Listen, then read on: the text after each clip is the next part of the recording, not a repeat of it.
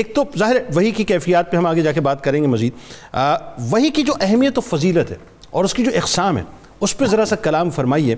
اور ایک جملہ میں چاہتا ہوں ذرا اس کی وضاحت ابتدا میں فرمائیے یہ ما انا بقاری کیا ہے؟ یہ ذرا اس کے بارے میں تو بتائیے۔ بسم اللہ الرحمن الرحیم۔ بہت شکریہ جنید بھائی۔ بات یہ ہے کہ ابھی ڈاکٹر صاحب نے ایک توجیہ بیان کی ہے، لقد خشیت و علا نفسی کی، تو میں تھوڑا سا اس سے بھی دیکھ لوں۔ کہ وہ بالکل ایک تو جی تو ہے ایسی کہ اس میں اعراب کا اگر ہم فرق ڈالتے ہیں خشیتوں کی جگہ خاشیت تعالیٰ نفسی کرتے ہیں کہ حضرت خدیجہ رضی اللہ تعالیٰ عنہ کو ایسا محسوس ہوا کہ میری جان چلے جائے گی۔ ایک تو جی ہے اپنی جگہ پر بالکل درست ہے۔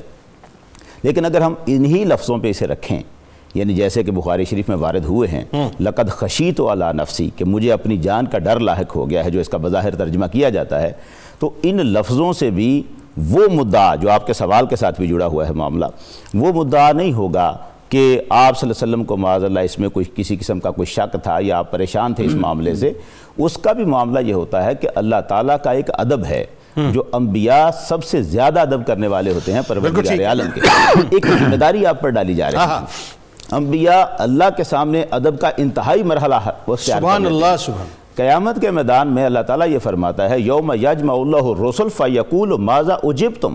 اللہ قیامت کے میدان میں انبیاء کو اکٹھا کرے گا ان سے پوچھے گا بتاؤ تمہیں کیا جواب دیا گیا؟ تمہاری امتوں نے کیا جواب دیا؟ اب ہر نبی جانتا ہے کہ اس کی امت نے اسے کیا رسپانس دیا تھا کیا جواب دیا تھا۔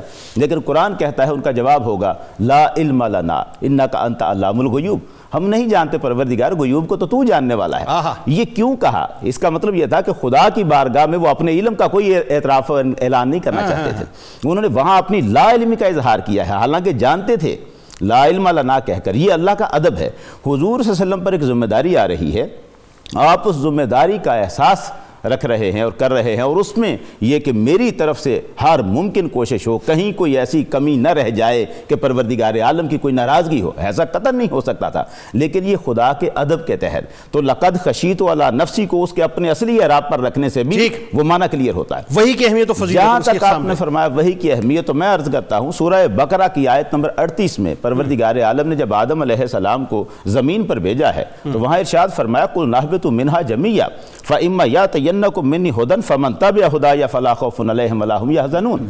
فرمایا کہ تم زمین پر جاؤ تمہارے پاس میری طرف سے ہدایت آئے گی۔ جو کوئی اس ہدایت کا پیروکار ہوگا اس پہ اسے نہ کوئی خوف ہوگا نہ کوئی غم ہوگا۔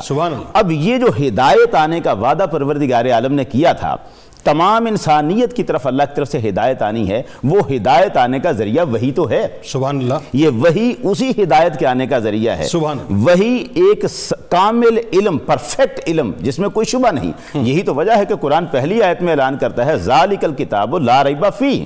یہ وہ کتاب ہے جس میں کوئی شک نہیں جس کی صداقت میں کسی قسم کی کوئی شک کوئی کمی نہیں ہے جس میں کوئی شک نہیں۔ تو شک سے پاک پرفیکٹ علم۔ اور پھر یہ ہے کہ انسان کو علم دینے کا ذریعہ بھی تو یہی ہے پروردگار عالم جو خود مینوفیکچرر ہے خود خالق ہے اس کائنات کا اسی نے تو اس کو صحیح علم دینا ہے۔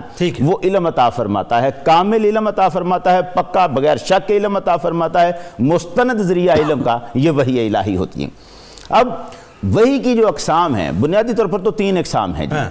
جنہیں قرآن مجید سورہ شورہ کی آیت نمبر اکاون میں بیان کرتا ہے۔ وَمَا كَانَ لِبَشَرٍ أَن يُكَلِّمَهُ اللَّهُ إِلَّا وَحْيًا أَوْ مِن وَرَائِ حِجَابٍ أَوْ يُرْسِلَ رَسُولًا فَيُوحِي بِإِذْنِهِ مَا يَشَاءُ۔ کسی بشر کی یہ شان نہیں ہے کہ اللہ اس سے کلام کرے ہاں۔ سوائے اس کے کہ وحی کے ذریعے سے یا پھر پردے کے پیچھے سے یا وہ اس کے پاس اپنا رسول بیچتا ہے جو جو اللہ کی مرضی سے اس وحی کرتا